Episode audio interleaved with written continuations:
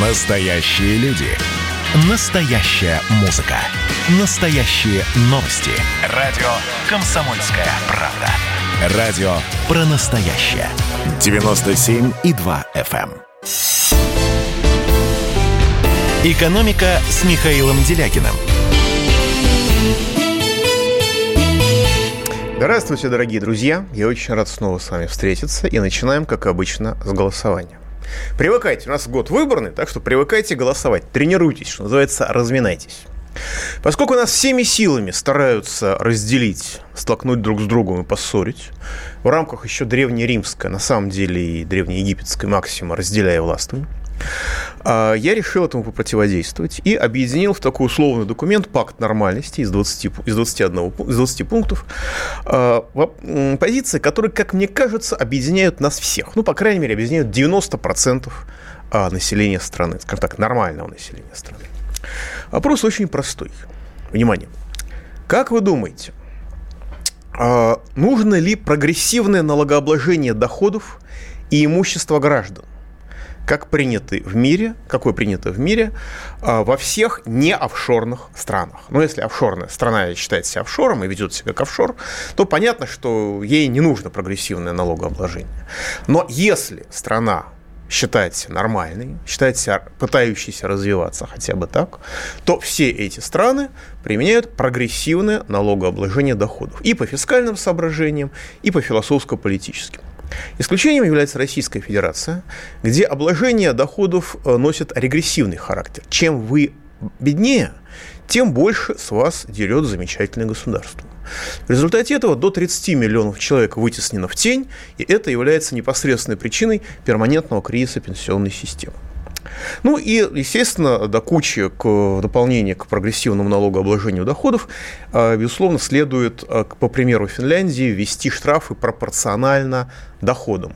В Финляндии э, вице-президент Nokia, Nokia за превышение скорости, правда, такое хорошее превышение скорости, приличное, странно, как он не взлетел при таком превышении, э, заплатил порядка 150 тысяч евро. Это, не помню, 150 или 120 тысяч, но точно больше 100 тысяч евро штраф, что, в общем-то, является фантастическим. А, так, так вот, вопрос совершенно конкретный. Нужна ли России прогрессивная шкала налогообложения доходов и имущества?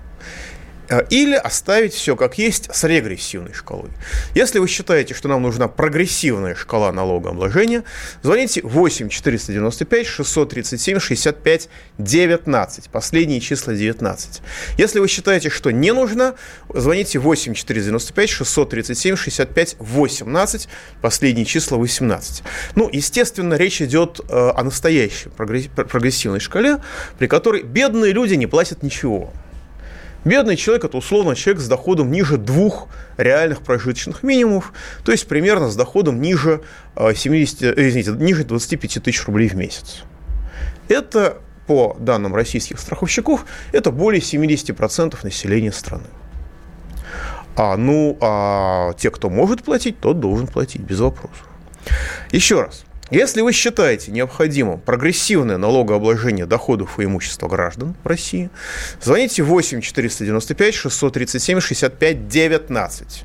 Если вы считаете, что нужно оставить как есть, чем человек беднее, тем с него больше нужно драть, 8 495 637 65 18. Должен сказать, что у нас большая поддержка Единой России.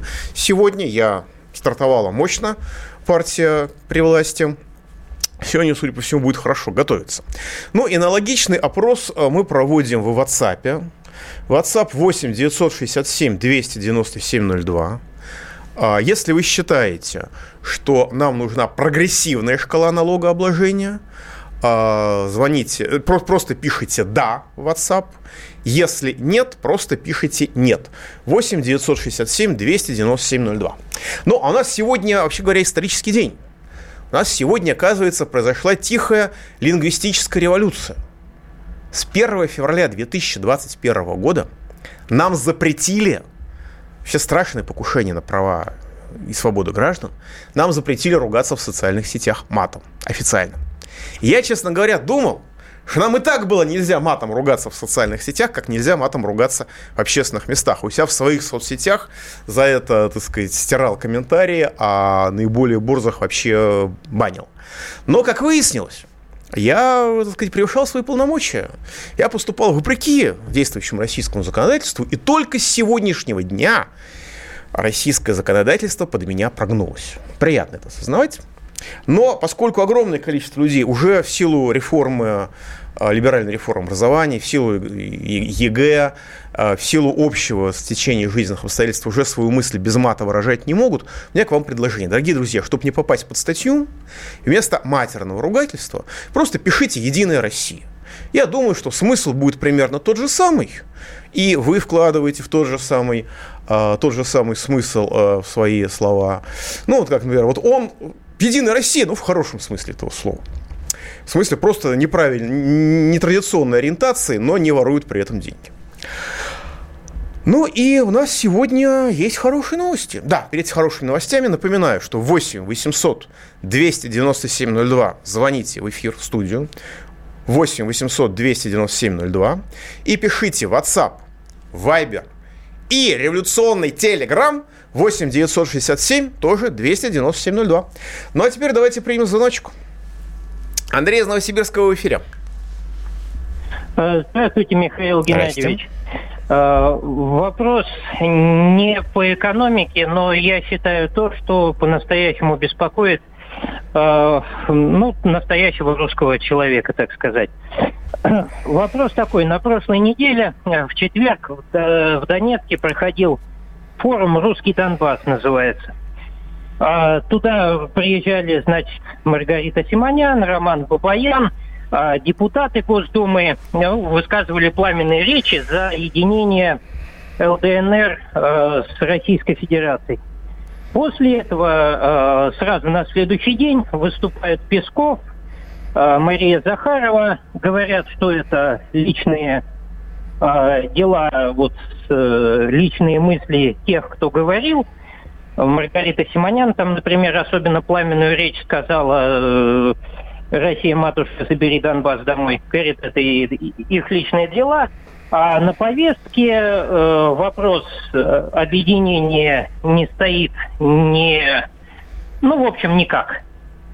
Вот как э, можно это прокомментировать? То есть, когда э, такой форум собирался, все думали, что ну, такая представительная делегация приезжает, значит, э, после этого последуют действия. А официальные лица на следующий же день открестились. Уважаемый Андрей, ну как это можно комментировать? Понимаете, с сегодняшнего дня матом запрещено ругаться даже в социальных сетях. А в прямом эфире радио это было запрещено всю жизнь. Как я могу это комментировать? Ну, Симонян, Бабаян, Киасанян, как э, русские люди, они, ну, люди русской культуры, если кому-то это не нравится, они, естественно, выступают, как все нормальные люди, они выступают за воссоединение России с Донбассом. И это понятно. Тем более человек, который побывал в Донецке хоть один раз в жизни, после 2014 года, он понимает, что так дальше продолжаться нельзя – продолжать нельзя. Вот то, что там творится 6 лет, это ад в прямом смысле этого слова. И Россия должна воссоединиться с Донбассом. А люди, которые, ну, а господин Песков выразил позицию российской, так сказать, официальной бюрократии, что нет, никогда Донбасс это Украина, как я понимаю, что пусть они его заберут себе, пусть там как-то договорятся, не знаю, и так далее. Это а, позиция российского государства. Поэтому, когда говорят про российское государство, что это наше государство, я всегда внутри себя делаю некоторую паузу. Мне это очень сложно это воспринимать даже на слух, э, и тем более это сложно произносить. Вот, собственно, и все. А не дай бог сейчас дотянут до августа, в августе вполне может быть под наши выборы в Госдуму, под дестабилизацию, которая будет связана с предстоящей победой Единой России. Потому что, как я понимаю, люди сейчас в Единой России думают так, мы сейчас объявим что мы победили коронавирус, и под это дело проведем выборы и зафиксируем, что мы как победители коронавируса опять получили конституционное большинство. И это будет большая дестабилизация внутриполитической ситуации в России. Если под это добавится еще хасавюртовский мир с Донбассом и резня на Донбассе, потому что тяжелое вооружение туда стянуто, украинское уже достаточно давно, только команда Байдена, и они пойдут вперед. А в Донбассе, как я понимаю, уже олигархически бюрократическая структура сложилась, там уже подвижников, так сказать, вырезали или выдавили. И, соответственно, как бы может быть, как в Нагорном Карабахе, совершенно, совершенно спокойно. И власть, которая заключит новый хасавюртовский мир с украинскими фашистами, или просто скажет, что так и должно быть, это такое исполнение Минских соглашений. Вы понимаете, это будет э, даже не катастрофа внутриполитическая. Это будет даже не обнуление этой власти. Это будет ситуация, когда, ну, когда нынешняя власть упадет в положение очень-очень-очень позднего Ельцина. Когда на вопрос «А ты кто такой?» в адрес президента Российской Федерации, в общем-то, отвечать было абсолютно нечего, по крайней мере, в цензурном а, с точки зрения политики плане. И я целиком на стороне Маргариты Сибанян, Тиграна Киасаяна, а, Романа Бабаяна, там я его критикую там, по, по, многим позициям, но в данном случае, если он солидарен с этой позицией, то я за него руками и ногами. Это правильная позиция. По-другому нельзя. Людей нужно спасать от фашизма. Если вы не спасаете людей от фашизма, то какое право вы себя имеете считать людьми? Вот. Но наша бюрократия, естественно, думает по-другому, и официальная позиция устами наших официальных лиц была озвучена с предельной ясностью, с предельной откровенностью и, в общем-то, юридически, формально юридически выверена. Э, я боюсь, что людям, которые ощутили себя русскими, а не олигархами в ходе этого форума, в общем, их попытались наказать или как-то как погрозить им пальчиком. Я этого боюсь. Пауза будет короткая, не переключайтесь. Знаете ли вы, мой милый лондонский друг, кто такой Зюзя? Это белорусский Дед Мороз. Он появился недавно. Вместе с белорусизацией, вот этой вот лукашенковской. Его резиденция находится в 10 километрах от польской границы. Но это же понятно. Все хорошее, светлое. Больше из Запада приходит, а из России ничего не приходит. Эдвард, а извините, это 10 километров от польской границы, это не Беловежская или Пуща случайно? Очень концептуально было бы. Отдельная тема с Олегом Кашиным и Эдвардом Чесноковым на радио «Комсомольская правда». По будням в 9 вечера по Москве. У меня был риторический вопрос. «Экономика» с Михаилом Делякиным. Дорогие друзья, конечно, крайне невежливо комментировать э, рекламу, но вот у меня такое ощущение, что это сейчас экстремизм был – насчет посудят и не воруй, как-то я испытал по себе. Холодок пробежал по моей спине, потому что эта статья сегодня может быть. Официально вполне. Ну хорошо, значит, э, напоминаю, что мы продолжаем опрос. Если вы считаете, что России нужна прогрессивная шкала обложения доходов и имущества граждан, при которой люди бедные то есть с доходом ниже двух реальных прожиточных минимумов, то есть меньше 25 тысяч рублей в месяц. По данным страховщиков, это более 70% населения. Вообще ничего не платят государству, а налоговое давление распространяется на обеспеченных людей, как во всех не офшорных странах. Если вы считаете, что нам нужна прогрессивная шкала обложения, звоните 8 495 637 65 19. Последние числа 19. Если вы считаете, что нужно оставить как есть сейчас регрессивная шкала обложения, то есть чем человек беднее, тем больше с него дерет государство, 8 495 637 65 18. Еще раз, прогрессивная шкала последние числа 19, регрессивная шкала оставить как есть 18. А, соответственно, по WhatsApp 8 967 297 02, если вы считаете, что нужно ввести прогрессивную шкалу обложения доходов и имущества, пишите «да», если считаете, что нужно оставить как есть регрессивную шкалу, пишите «нет». И вы мне напоминаете, что сегодня исполнилось 90 лет со дня рождения Бориса Николаевича Ельцина. И спрашиваете меня, что я по этому поводу думаю, потому что э, я, в общем, работал в его, так сказать, структурах как бы сказать помягче, понимаете, нам же запретили ругаться. Думаю, что не случайно именно с сегодняшнего дня, не случайно именно с юбилея 90-летнего Ельцина нам запретили а, употреблять в социальных сетях матерные выражения. Это способ, так сказать, защиты а, не исторической памяти, а легенды, которую сейчас насаждает либеральный класс. Но мне человек уже сегодня 5 или 6 прислали по соцсетям одну и ту же цитату. Я потратил время – и выяснилось, что это написал э, Александр Ильич Проханов сразу после ухода Ельцина, более 20 лет назад, в далеком нулевом году. И я зачитаю эту цитату, которая является произведением литературы и произведением истории. Я с ней вполне солидарен и считаю, что лучше не скажешь. Если бы я думал, что я могу сказать лучше, как человек, который работал в его структурах, я бы, безусловно, попытался бы сам. Итак, Ельцин ушел жалко и отвратительно. Сбежал из власти. Ненавидимый, сгнивший, был отторгнут страной, которая всеми своими сословиями молила о его скорейшей смерти. Всеми слезами и проклятиями приближала его крах. Страшась расплаты, он не просил прощения, а умолял о пощаде – как наваждение ада он захватил великое государство. Самодур, невежда, бражник, бессмысленный злой стукан оживлялся на мгновение лишь тогда, когда уничтожался очередной ломоть жизни. Погибал Советский Союз, или стреблялся Черноморский флот, или горел под пушками парламент, или погибал под бомбами Грозный. Он уродство истории, ее вывих и опухоль. Он извращение человечества. Погубил свою родину-мать.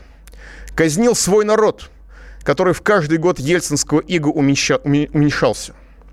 Пишется черная книга его преступлений, куда занесут каждую пять земли, отторгнутую им от России. Каждый военный секрет, переданный ЦРУ. Каждый алмаз или рубль, отданный бандиту и вору. Самый худший из всех, кого породила гнилая верхушка партии. Он окружал себя негодяями, плутами, придурками, которые чавкали у золотой кормушки, безобразничали у святынь, дергали его за фалды – парили в бане, учили играть на деревянных ложках, наливали стакан. А в это время по всей России катился стон, взорвались дома, падали самолеты. Ловкие израильтяне скупали за грош русский алюминий, и голая блудница показывала свой срам у алтарей и усыпальниц героев.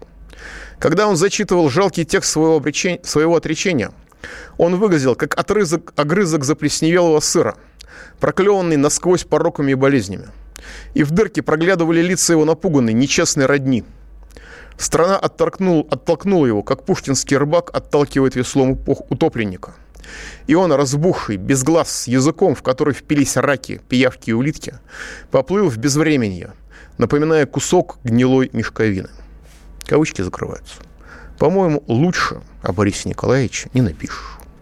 И я думаю, что Ельцин-центр, конечно, имеет право на существование в России. Ну, конечно, они выглядят в России, наверное, как Гитлер-центр выглядело бы в Израиле, но мы люди более толерантные, более терпимые. Вот, слишком много прощаем. Я думаю, что это должно быть высечено очень заметными буквами на входе в каждый Ельцин-центр. И первый зал на входе в каждый Ельцин-центр отнюдь не вот резвитель, как тут народ иронизирует, а должна была быть, должна быть инсталляция 12-14-летней девочки-проститутки – которые в Москве стояли даже в центре. Мой учитель истории, который был моим классным руководителем, я об этом очень с большим опозданием узнал, со своими старшеклассниками хотел, ходил бить сутенеров, которые этих девочек выставляли э, у универмага Москва на Ленинском проспекте. А, ну, правда, я думаю, что сейчас, если бы какой-нибудь учитель осмелился бы выступить против нынешних сутенеров, то посадили бы его очень быстро и убили бы потом и запытали бы демонстративно, как, судя по всему, запытали Тесака Марцинкевича. Вот. А, но, тем не менее, этот зал, я напомню, что возраст согласия а, был специально снижен специально снижен для утех не только олигархов, но и либеральных чиновников. Вот. Специальным решением Государственной Думы. Да, абсолютно безумного низкого уровня. Вот, так что я думаю, что лучше про Ельца не скажешь. Давайте примем звоночку. Владислав из Москвы в эфире. Владислав. Понятно. Юрий из Новосибирска в эфире. А, добрый день, уважаемый Михаил Геннадьевич. Здрасте. У меня к вам очень э, важные два вопроса, ну, касаются многих людей. Значит, у нас в Новосибирске, мне тут в прошлом году и э, не местные юристы партии «Справедливая Россия» не помогли. И они там запрос посылали по электронной почте, у меня ни компьютера, ничего нет. Э, в главной там в партию вопрос. тоже ответов нет. Значит, вопрос как-то свяжитесь, пожалуйста, с Мироновым, чтобы тут в Новосибирске навели порядок, и еще у них есть там в Москве, значит... Вопрос, пожалуйста, сформулируйте, только если можно не внутрипартийные дела. При всей любви к партии «Справедливой России», в которой состою, все-таки здесь все-таки про общие, общефедеральные темы, если можно. про, про чтобы... Алло, слышно, да? Слушаю. Алло. Да. Значит, ну, кто у вас там занимается в партии? Понятно, Говорит... спасибо большое. А, значит, коллеги, еще раз. Я принадлежу к партии «Справедливая Россия», но я не занимаюсь агитацией на общеобразовательных передачах.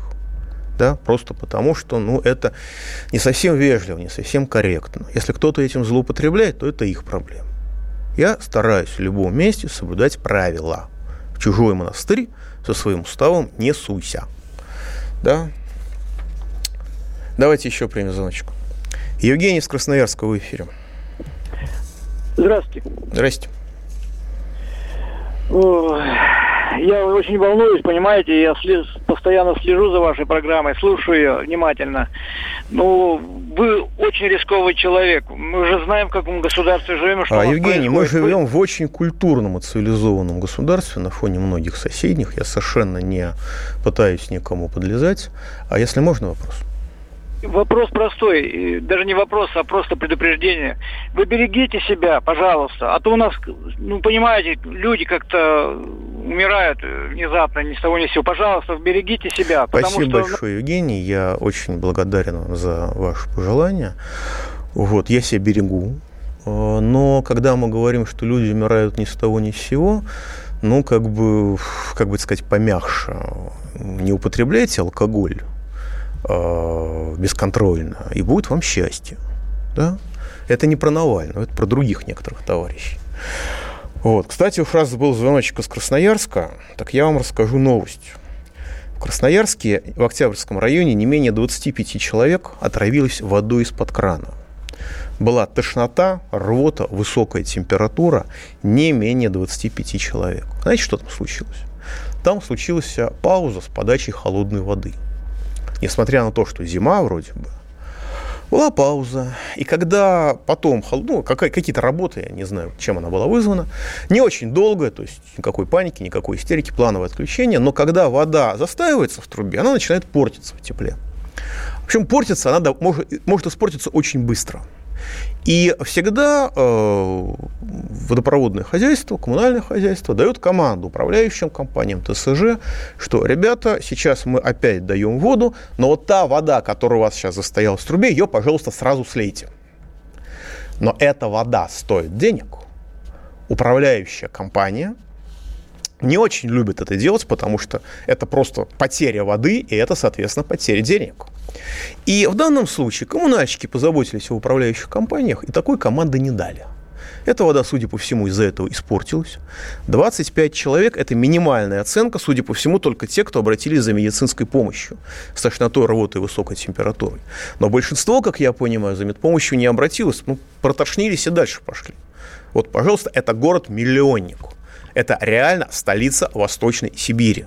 Крайне цивилизованный, крайне культурный город одичалая бюрократия наглядно демонстрирует, в общем, что бывает, когда э, как даже не деньги застят сознание, просто происходит всеобщее разложение. Происходит разложение на всех уровнях, и это очень сильно пугает. Ну, давайте на этом пауза будет короткой. Пожалуйста, не переключайтесь. Кто виноват и что делать, в нашей стране знает каждый. А вы попробуйте предсказать, что будет – Каждый четверг в 8 вечера по московскому времени главный редактор «Комсомольской правды» Владимир Сунгоркин делает прогнозы, как станут развиваться события. И у него это отлично получается. У нас очень сильная налоговая служба. Руководитель ее, господин Мишустин, это один из выдающихся управленцев. Ему бы возглавить правительство. Байден может победить с минимальным перевесом. И, скорее всего, они будут спорить, ходить в Верховный суд, доказывать. Карабах станет азербайджанской территорией, каковой она является по всем международному праву и, извиняюсь, по решениям, специальным решениям Организации Объединенных Наций. К лету исчезнет вся эта пандемия, и мы перейдем к нормальной жизни. И дальше я бы прогнозировал, будет огромный всплеск во всем, в экономике, в потреблении. Я предрекаю, что где-то уже к осени будет серьезный бум всего хорошего против всего плохого. Хотите знать, что будет? Включайте радиоприемники каждый четверг в 8 вечера по Москве. «Экономика» с Михаилом Делякиным – Да, дорогие друзья, а, продолжаем. Действительно, у нас в январе подорожали продукты, болезненно, неприятно. Но рост цен на овощи, там на огурцы, картофель, томаты, это сезонное явление, это правда. Особенно, когда у нас так и не развили в должном объеме систему производства и продаж, э, производства в теплицах и систему сбыта произведенного в теплицах. Здесь как бы некоторая, так сказать, провал, скажем мягко. Вот. Но макароны, оптовые цены на макароны выросли с 1 по 27 января на 6,6%. Это связано прежде всего с ценами на зерно. Но э, правительство Мишустина здесь отреагировало, это хорошая новость. С 15 февраля у нас будут вводиться тарифные, тарифные квоты и пошлина на экспорт зерновых. То есть экспорт ограничивается мягко рыночными механизмами. Не по-медведевски обрубить и запретить все, а мягко и цивилизованно. Это правильный метод. Да, он, э, на мой взгляд, насколько я могу судить, он противоречит требованиям ВТО, но это правильный шаг, который сделало правительство Мишустина, что оно заботится о России, а не о конкурентах России. И это позволит э, не допустить, насколько можно сейчас судить, значимого роста цен на э, макароны и на хлебопродукты. При этом вводится еще государственная поддержка мукомольной промышленности тоже с февраля месяца. И, в общем, с этим связывают надежды, которые я считаю обоснованными. У нас продолжается наш опрос. Если вы считаете необходимым ввести прогрессивную шкалу обложения доходов граждан России, звоните 8 495 637 65 19. Если вы хотите оставить ее регрессивной, как сейчас, когда чем человек беднее, тем больше он должен государству, тогда звоните 8 495 637 65 18. Ну и аналогичный опрос у нас на WhatsApp идет 8 967 297 02. Если вы согласны с необходимостью повысить, ввести, извините, ввести прогрессивную шкалу а, обложения доходов и а, имущества, просто пишите «да», на 8 967 297 02. Если с этим не согласны, то просто пишите «нет». Вот Юрий 9791 пишет, в Москве идет строительство Ельцин-центра. Ну, правильно, Юрий. Сначала позволили три бюста Гайдара поставить в городе, стерпели. Раз стерпели, теперь будет Ельцин-центр построят, ну и через некоторое время, может быть, храм Христа Спасителя переименуют в храм, в храм сатаны и переоформят. Такими-то темпами, при таком-то вменяемости. Э, из Ставропольского края пишет 1231. У меня доход около 700 тысяч рублей. Семья из четырех человек. Работаю только я. Скажите, к кому я отношусь? К обеспеченным или как? Если вы 700 тысяч рублей получаете в месяц на четырех человек, вы относитесь к обеспеченным людям, безусловно. А если вы 700 тысяч рублей получаете, получаете в год, то на четырех э, человек это будет менее 15 тысяч на человека, вы относитесь к бедным. Надеюсь все-таки, что вы спрашиваете про месячный доход. Вот Кирилл из Москвы пишет, а, просит затронуть тему поборов пограничников ФСБ, то есть российских пограничников, на границе с Белоруссией. Кирилл пишет, у меня, когда в Белоруссии берут по 10 тысяч рублей за въезд в Россию. Поэтому у нас сейчас гастарбайтеров из, из Республики Беларусь очень мало. Меня россияне спрашивают, когда еду домой, с какой целью я еду. Ну, какой-то бред, потому что я еду домой. Опять-таки не очень понятно, потому что э, человек пишет, что в Беларуси у него берут 10 тысяч рублей за, за въезд в Россию, и тут же пишут, что эти поборы осуществляют пограничники ФСБ. Надо бы разобраться. Надо бы уточнить. Но, тем не менее, если такая тема есть, то это очень болезненная тема, потому что у нас вообще должен быть, должно быть свободное пересечение границ, естественно, за исключением всех этих коронавирусных ограничений. Ну и есть и хорошие новости. Скажем, сегодня э, Мишустин э, провел совещание и э, значит, объявил, что необходимо очень тщательно контролировать бюджетные средства, которые выделяются наименее обеспеченным регионам. То есть каждый год 10 самым бедным регионам страны выделяется по 1 миллиарду рублей в год дополнительно, так сказать, на разнообразные нужды. Он съездил в один из этих регионов в Карелию, Э, сильно впечатлился и сказал, что нужно контролировать, как эти деньги расходуются более тщательно, чем сегодня, но и в том числе направлять их на поддержку малого и среднего бизнеса. И поручил э, своим замам встретиться с карельским бизнесом и проработать конкретные предложения. Будем ждать, будем смотреть, какие конкретные предложения будут реализованы, а не просто проработаны. Также Мишустин проинформировал, что более значит, разработана государственная программа развития Арктики, и на крупные инвестиционные проекты будут осуществлены инвестиции более 214 миллиардов рублей, в том числе с государственной поддержкой.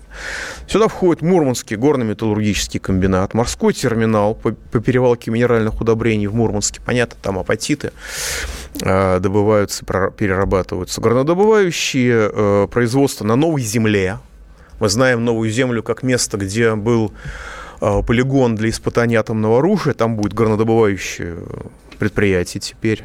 На Таймыре будет осваиваться угольные месторождения, там очень качественный уголь, но не удалось его освоить силами, так сказать, сугубо олигархическими. Даже застрелился человек, который этим занимался. Будет проведена модернизация порта Витина, опять-таки в Мурманской области, и модернизирована Беломорская нефтебаза. Но это не, не, не полный перечень, будет много еще всего реализовано. Государство вернуло долг сотрудникам военного госпиталя в Нижнем Новгороде. 130 человек, им задолжали 9 миллионов рублей за доплату за работу с коронавирусными больными. Я посчитал, получает 130 человек по 9, 9 миллионов рублей в сумме. Вроде бы должно получаться 69,2 тысячи рублей в среднем на человека.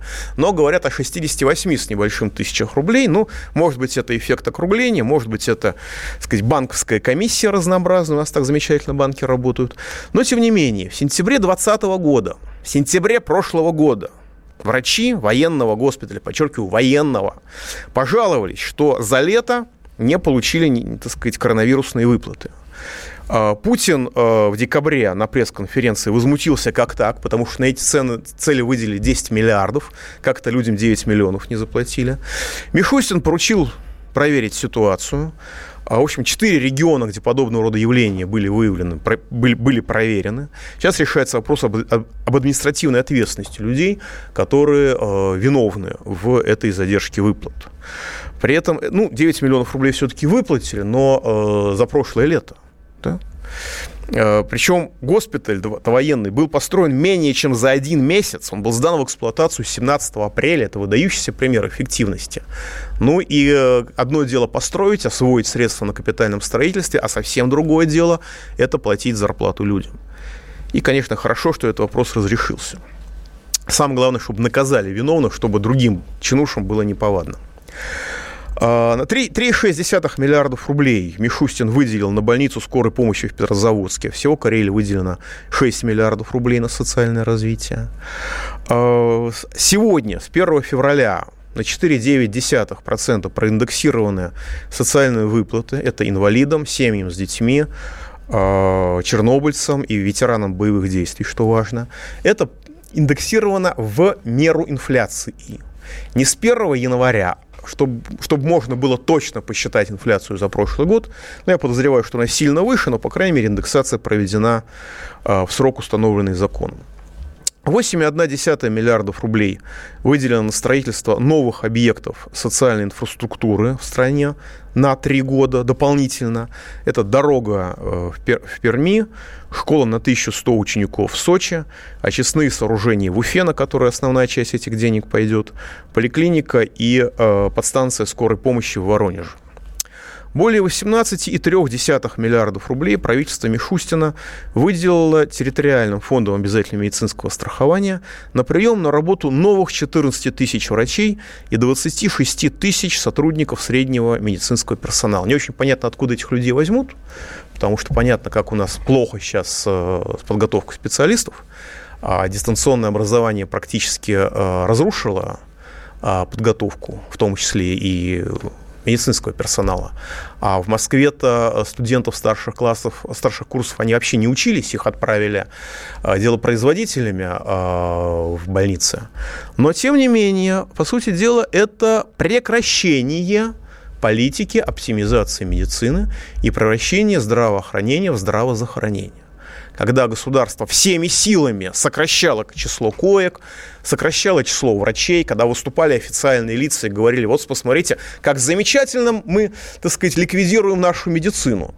Сейчас Мишустин остановил этот процесс, а он шел еще в октябре прошлого года, э, когда была закрыта инфекционная больница в Псковской области. Вот. И 14 тысяч новых врачей, новых вакансий, 26 тысяч среднего медицинского персонала. Но, вы знаете, я когда 18,3 миллиарда рублей делишь на общее количество медицинских работников новых, получается, что в среднем, в среднем медицинский работник получает, э, в месяц будет получать 38 125 рублей. Понятно, что врач получает побольше, медсестра или фельдшер получает поменьше, но если брать в среднем, извините, это все равно, при всем уважении, эти деньги недостаточны. Хотя новость, безусловно, очень хорошая. И 68,5 миллиардов рублей выделено Фонду социального страхования на пособие по безработице и материнству. Пособие, на мой взгляд, абсолютно незначительно. Но это только в первом квартале 2021 года, потому что расходы выросли в связи с последствиями коронавируса. Ну и, соответственно, расходы выросли, нужно поддержать, потому что плановых доходов не хватает.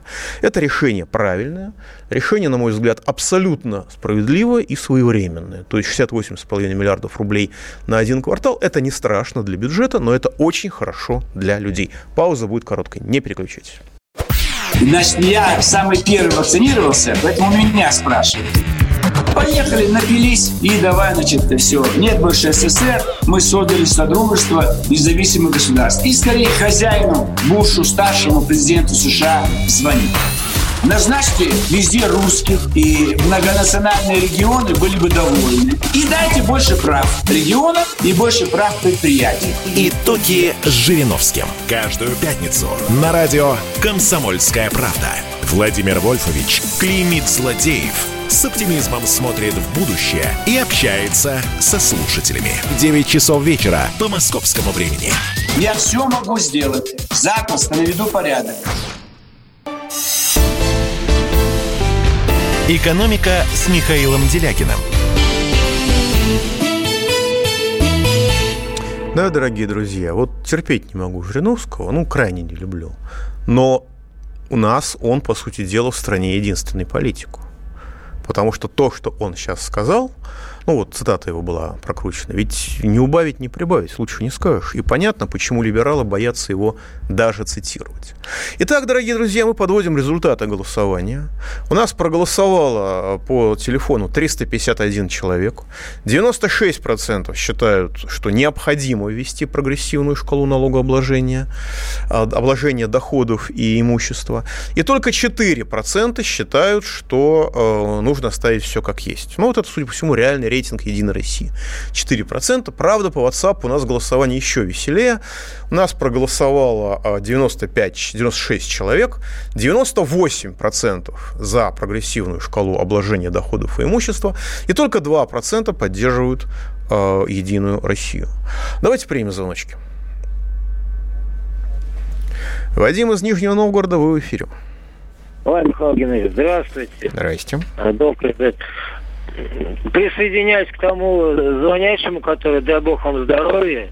Вот. Спасибо, и, и вам тоже, и вам тоже не здоровья. Знаю, как, как, какой вы веры, за вас, вот я за вас молюсь лично, потому что... Спасибо большое. Дай бог вам, матки, вот. А, ну, времени, мало, я тогда блицем. Вот э, можно вас, значит, покритиковать? Конечно. Очень бы хотелось к вашим безумно интеллигентным, особенно как профессор, да, вот, э, запросом вот, э, социологическим э, в следующий раз услышать то, что реально хотят слышать люди. Это вопрос, ну, если мягко скорректировать, типа такого. От, ну, к, испытываете ли вы, как бы сказать, никого не, не обидеть, негатив, в скобочках, ненависть, презрение, недовольство, недовольствие лично к нашему э, вечно зеленому лидеру нации ВВП Путину. Вот. Потому что все вот разговоры, люди только об этом и думают. Везде вот все эти события. Вот Понятно. Очень хотелось Спасибо такой... большое. Спасибо. И... Да, и вопрос? Спасибо. Э, понимаете, дорогие друзья, я очень хорошо помню, как, скажем, многие мои э, одноклассники, их родители относились к Леониду Ильичу Брежневу. И когда я вошел в сознательный возраст, ну, во времена застоя было принято говорить с презрением. И когда Николай Иванович Рыжков э, предпоследний советский премьер, по-моему, в 90-м году плакал на трибуне Верховного Совета, по-настоящему плакал слезами, давился слезами и говорил, вы еще мое правительство будете вспоминать с тоской, будете жалеть по нам. Я ему тогда не поверил. А вы знаете, через, буквально через три года после этого мы действительно, ну, через пять лет, хорошо, через пять, мы вспоминали э, с большой ностальгией и правительство Николая Ивановича Рыжкова, и Леонида Ильича Брежнева. Так что эмоции, которые люди испытывают сиюминутно по отношению к тому или иному политическому деятелю, они на самом деле значат не очень много. А политик потому, так сказать, отличается от э, Аллы Борисовны Пугачевой или от Михаила Михайловича Задорнова тем, что он иногда э, обязан принимать на себя негативные эмоции, обязан делать что-то, что не нравится большинству людей. Другое дело, что это, конечно, не относится к нашей социально-экономической политике, которая не позволяет людям жить и выталкивает людей на улице. Но, э, тем не менее, э, много было государственных деятелей, которые при жизни ненавидели, а потом очень позитивно к ним относились. Давайте еще примем звоночек. Лилия из Балашихи, вы в эфире.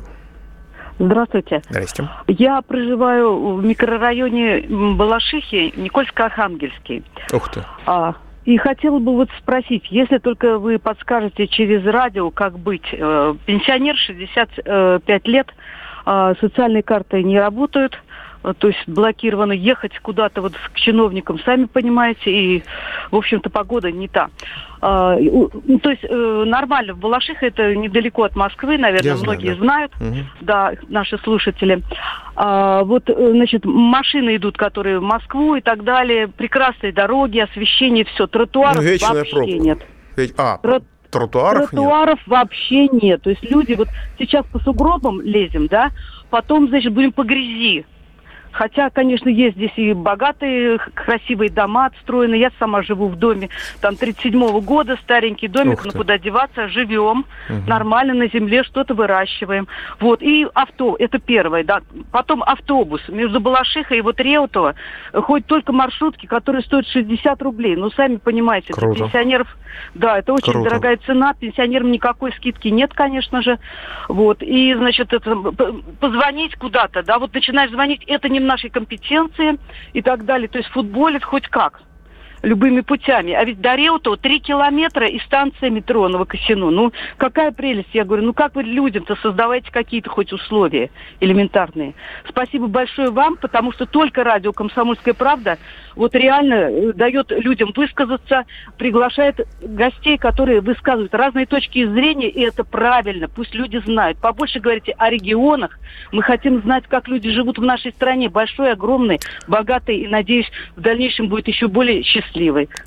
Спасибо большое. А, знаете, если честно, то я не знаю, что делать, потому что в Московской области вообще выстроенная система, а, такое впечатление, если судить по обращениям граждан, выстроенная система посылания людей далеко в пешее сексуальное путешествие. Вот господин Воробьев, который очень, у которого замечательный пиар, пиар, наверное, один из лучших в стране, только, наверное, у нижегородского губернатора лучше пиар, чем у господина Воробьева, когда дело доходит до реальных проблем, наступает катастрофа. Я еще, наверное, следующую неделю, в следующий понедельник я расскажу о судьбе поселка Развилка, на котором, так сказать, оттестирован закон о реновации, так называемый который вообще является законом об отмене а, права а, собственности на жилье в нашей стране. И сейчас он будет принят Единой Россией. Но что делать в этой ситуации, я правда не знаю. Я не знаю, куда вам, куда вам обратиться, потому что а, власти региона отправят вас к местным властям, местные власти ничего делать не будут, балашихинские власти, они, в общем, известны в этом отношении. В России, не только в Московской области, они известны. Вот, и чтобы пенсионеров вести э, 3 километра не за 60 рублей, а за какие-то разумные деньги, господин Воробьев, как я боюсь, даже пальцем ради этого не шевельнет, хотя деньги на это у него, безусловно, есть. Вот, так что здесь, ну, что называется, пишите, звоните, организуйте шум в социальных сетях, потому что, ну, я вам, так сказать, подсоблю, чем могу, потому что, к сожалению, э, государство устроено так, чтобы говорить, мы вас слушаем, но мы вас не слышим и не хотим вас слышать. Мы вас просто слушаем. Говорите в пустоту. Вот это, по-моему, слоган, реальный слоган современной российской бюрократии, которая в нынешнем ее виде, на мой взгляд, не имеет никакого права на существование. Именно поэтому люди выходят на улицу и будут выходить дальше. Пауза будет короткой. До понедельника. Экономика.